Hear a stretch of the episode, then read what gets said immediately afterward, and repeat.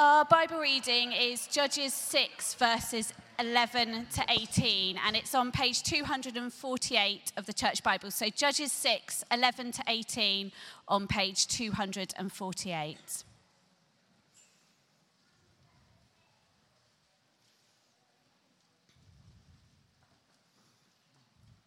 The angel of the Lord came and sat down under the oak in Ophrah that belonged to Joash the Abiezrite, where his son Gideon was threshing wheat in a winepress to keep it from the Midianites. When the angel of the Lord appeared to Gideon, he said, The Lord is with you, mighty warrior. Me, my Lord. But if the Lord is with us, why has all this happened to us? Where are all his wonders that our ancestors told us about when they said, Did not the Lord bring us up out of Egypt? But now the Lord has abandoned us, given us into the hand of Midian. The Lord turned to him and said, Go in the strength you have and save Israel out of Midian's hand. Am I not sending you? Pardon me, my Lord, but how can I save Israel? My clan is the weakest in Manasseh, and I'm the least in my family. I will be with you, and you will strike down all the Midianites, leaving none alive. If I've now found favor in your eyes, give me a sign that it's really you talking to me. Please don't go away until I come back and bring my offering and set it before you. I will wait until you return. Thank you, guys. As I said um, earlier, Richard Blake is bringing our um, sermon to us this morning, but he's still testing positive for COVID. Um, so he's prepared a video, which we're going to watch this in a moment. I'm just going to pray, and then we're going to watch that. Father God, thank you um, that you are with Richard now. Thank you for all of the preparation and time and effort and energy he has put into um, this video for us this morning. I pray that it would be nourishing to our souls um, and that we would be challenged and changed um, and lost in wonder at who you are, Lord. And pray that you would bring healing to Richard, Lord. Amen. Good morning, dear friends. I'm sorry not to be with you in person, uh, but uh, the, I went to Keswick for a blessing and I came back with COVID. But here we are. Uh, our subject this morning is looking at Yahweh the deliverer, strength out of weakness, as we come to the story of Gideon in Judges chapter 6 through to chapter 8. Now, we've already seen with the book of Judges a repeated cycle of decline. When the people of God leave his ways, they suffer his wrath and the world's attack. So, rebellion against their loving God who rescued and blessed them, it leads to oppression by hostile countries. And then uh, God's people uh, repent and they cry to him for help, and deliverance is brought by our incredibly patient and forgiving God. And so, the overall message of this book only God can rescue, and He remains faithful to His often unfaithful people. So, strength out of weakness. Well, there's plenty of weakness in our story uh, uh, right from the beginning. It starts with religious decline, spiritual weakness, disobedience to God's covenant. The uh, Israelite people had begun to embrace the degenerate Canaanite cults around them, and Israel was failing in its mission to be distinctive, to be known for its wise, humane laws, its prosperity and absence of poverty. It was meant to be such a country that the nations around would be awed uh, by Israel's wonderful God. So, uh, religious decline had turned to national weakness. As the Israelites had forsaken God's protective covering, they became at risk uh, from marauders around. The desert raiders, the Midianites, and the Amalekites, and they were using um, a new weapon in war. They were using camels. This is the first recorded use of camels in warfare. Uh, it enabled uh, uh, long range um, raiding groups to take place, to come in over the, uh, uh, the wilderness, come in from the desert, and to attack God's people. And they were helpless in front of such an attack. And we find it's not only national helplessness, but personal helplessness too. The Israelites were finding security wherever they could, hiding away in caves and clefts. And uh, a leading family of, of Joash, um, uh, uh, uh the uh, uh, member of this leading family of Joash, cowering in a wine press to keep a hold on his grain. why a wine press? If he had been threshing grain um, on a usual threshing floor, that would be an exposed position, an elevated location, so that the wind could take away the chaff. Um, well, the Midianites would see the clouds of uh, uh, dust rising from miles away and home in on it.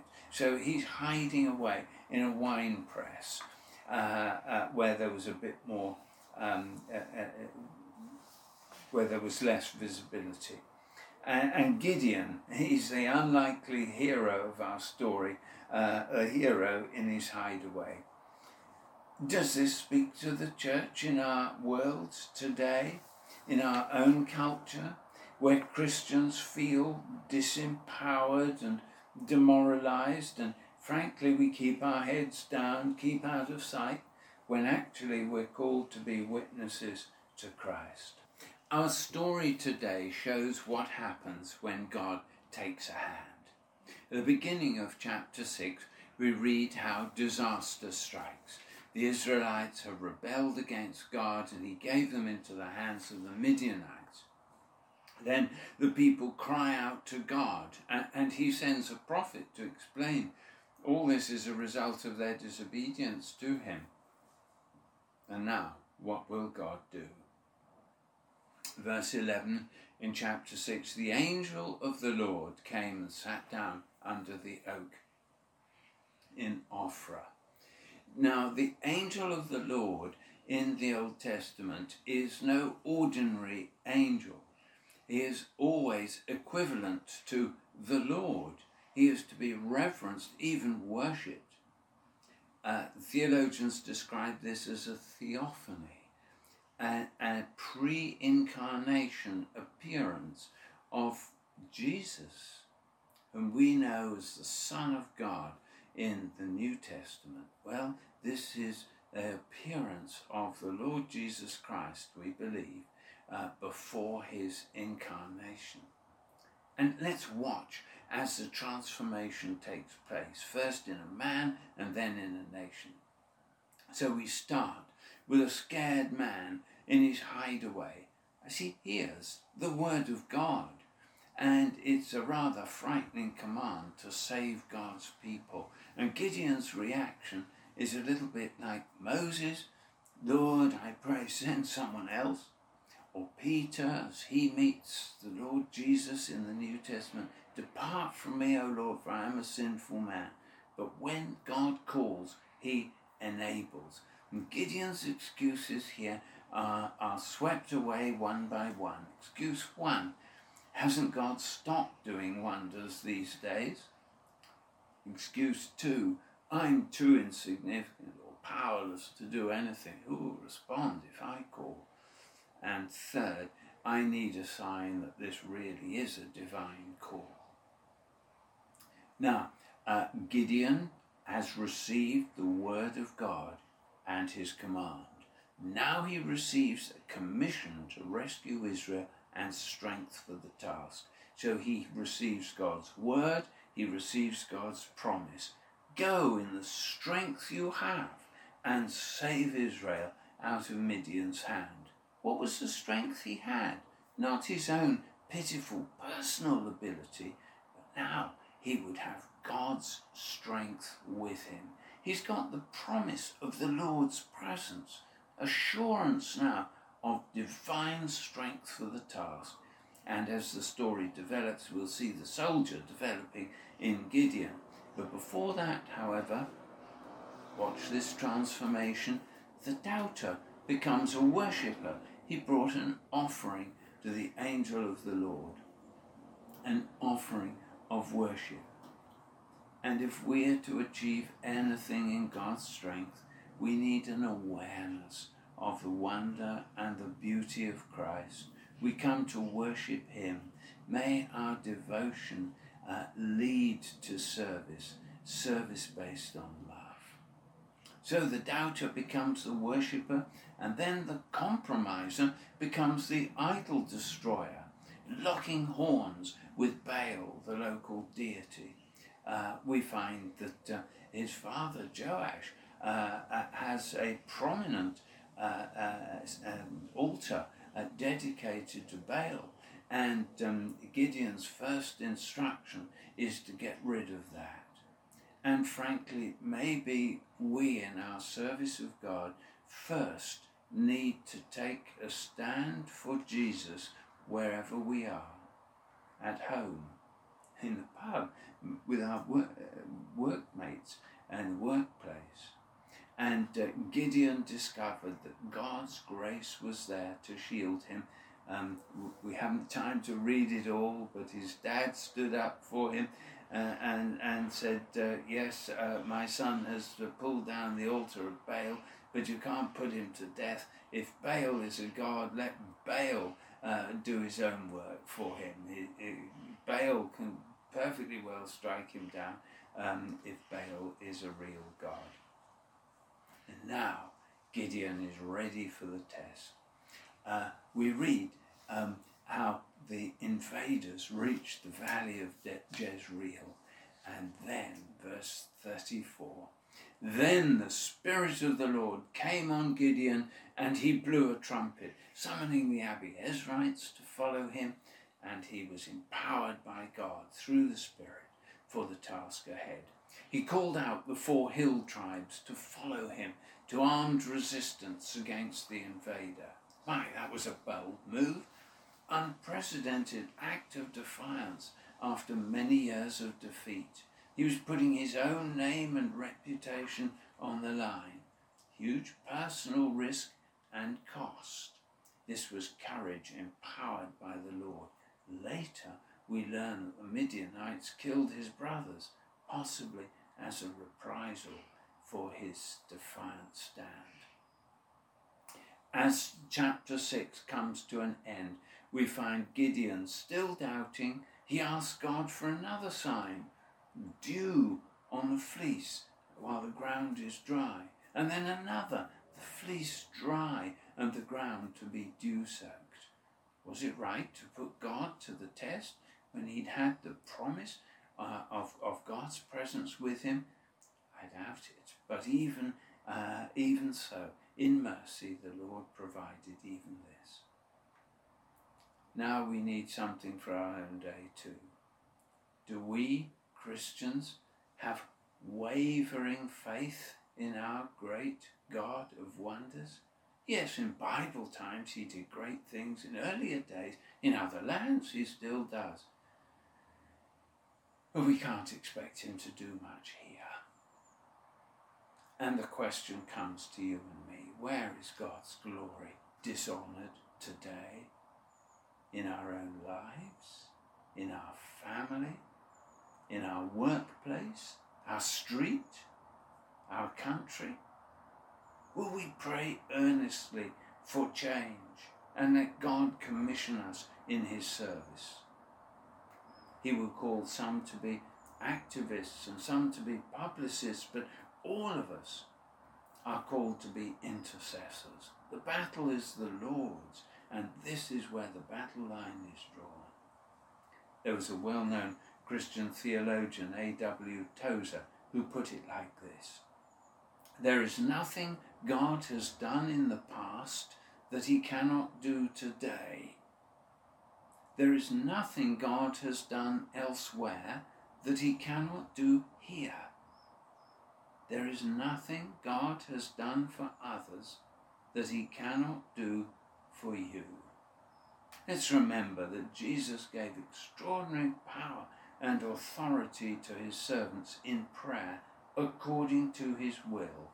Ask what you will in my name, he said. May we thirst for his glory and pray for his kingdom and leave God to work. We have our second reading, Judges chapter 7, verses 15 to 22.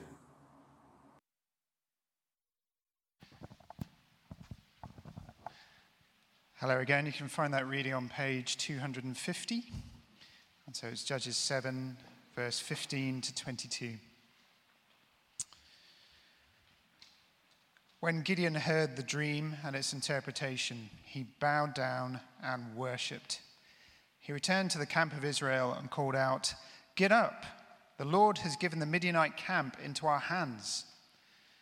Dividing the 300 men into three companies, he placed trumpets and empty jars in the hands of all of them with torches inside.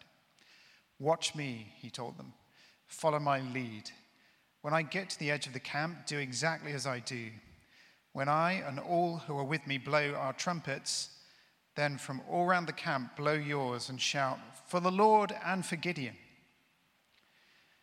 Gideon and the hundred men with him reached the edge of the camp at the beginning of the middle watch, just after they had changed the guard. they blew their trumpets and broke the jars that were in their hands.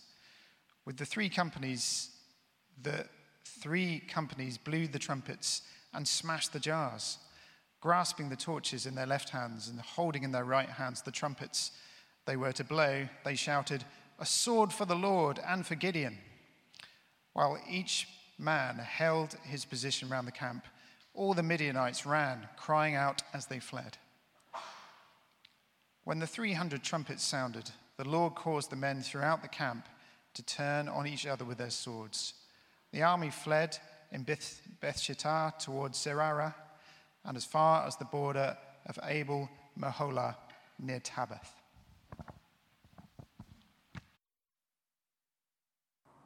Well, let's see what happens uh, with God in charge.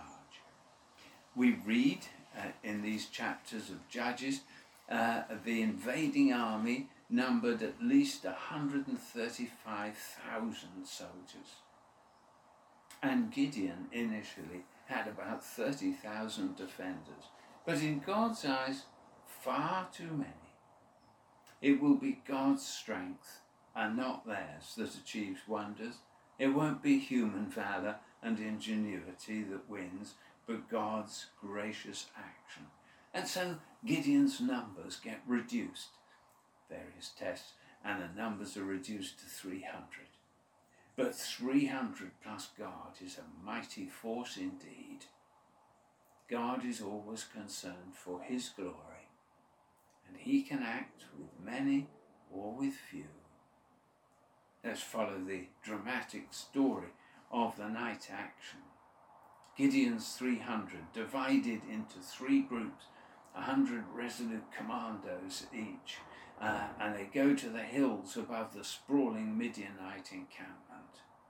It's the change of watch. It's thought to be about 10 pm at night. The new sentries coming on duty, getting their night vision, takes about a quarter of an hour usually. And I imagine that the elite camel mounted raiders uh, had, had already returned and brought back into, had come back into the center of the encampment. And uh, besides these elite uh, uh, soldiers, there were rather more ordinary foot soldiers who are in charge of the baggage, the fodder, the tentage, and they provide the outlying sentries for the encampment. And then, 10 o'clock at night, this sudden crash as 300 large pottery jars are smashed onto the rocks. And then smoking firebrands flared into flame as they were waved in the air. And the awesome, mysterious, echoing call of ram's horns trumpets had a terrifying impact on those uh, in the Midianite encampment. And I imagine the battle worked something like this.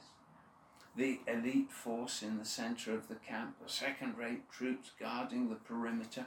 They would flee to the center for protection. Meanwhile, the elite warriors rush out to the edges to defend the position, and the two groups clash in the confusion of darkness and the panic of the moment, and uh, a real problem of identity in the darkness. When uh, American paratroopers were landed in Normandy uh, on D Day at night, they carried with them a secret weapon to secure uh, a, a nighttime challenge. Here it is. Each soldier carried one of these to mimic the sound of a cricket. So, if he saw somebody in the darkness and didn't know whether it was friend or foe, he would give the challenge.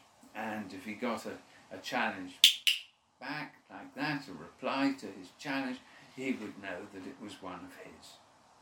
And if not, it was an enemy. Well, something like this the shouting, the hacking, the fighting in the darkness, and it left 120,000 slain. Well, evidently, this had to be God's victory, using 300 to achieve uh, such an outcome. We do read further of Gideon's part in organising effective strategy, taking control of the river crossings, for instance. Uh, we, as we read these chapters, we may not like the ruthlessness of his pursuit of the Amalekites and the uh, Midianites, but he had been commissioned by the angel of the Lord to eliminate the enemy totally. And it's total victory. God's wonderful deliverance, strength out of weakness. And if only we could leave the story there. But I'm afraid we move on into chapter 8 and we discover that neglecting God leads to failure again. Uh, Gideon was invited to rule the people. He gives the right answer God is your king. In, in chapter 8, verse 23, he says, I will not rule over you, the Lord will rule over you. But he collected tribute gold earrings, and from these he made an ephod. Now, the high priest wore a sacred ephod, a woven breastpiece, which bore the engraved precious stones carrying the names of all the tribes. And wearing this garment, the high priest would enter the presence of God to pray for the people. And inside that ephod were two sacred stones for casting lots to find God's will. And now Gideon sets up another ephod, a rival ephod made of gold. Maybe initially his idea was that this would symbolize the glory of Yahweh. Perhaps he thought he could use this to determine God's will, but it was not in God's appointed way. It was a disastrous move. It ministered to Gideon's own pride. It became an object of worship for Gideon and his family. Gideon made the gold into an ephod which he placed in Ophrah, his town. All Israel prostituted themselves by worshipping it there, and it became a snare to Gideon and his family. Gideon had been strong against the Midianites, but now collapses before this temptation to self admiration, lording it over others no longer passionate for God's glory, but concerned for his own. And we have a problem too the weakness of our human nature, our self centeredness, our pride, our unwillingness to let God be our master. And Gideon's story makes us ask who can save humanity from itself and from God's wrath? Israel and all mankind needed a greater deliverer even than Gideon. And these stories in Judges and right through the Old Testament, they point forward to God's supreme rescue through Jesus, the Son of God, the humble servant of the Father, seeking not his own glory, but the Father's. Jesus, who laid down his life at the cross, voluntarily dying to pay the debt for our wrongdoing. Prayed forgiveness for his enemies, one forgiveness for us all. As Paul wrote to his friend Titus, when the kindness and love of God our Saviour appeared, he saved us, not because of righteous things we had done, but because of his mercy. He saved us through the washing of rebirth and renewal by the Holy Spirit, whom he poured out on us generously through Jesus Christ our Saviour. Titus 3, verses 4 to 6. Rebirth, renewal. We can be made new people through Christ and his Spirit. Gideon was given the Spirit for a particular task.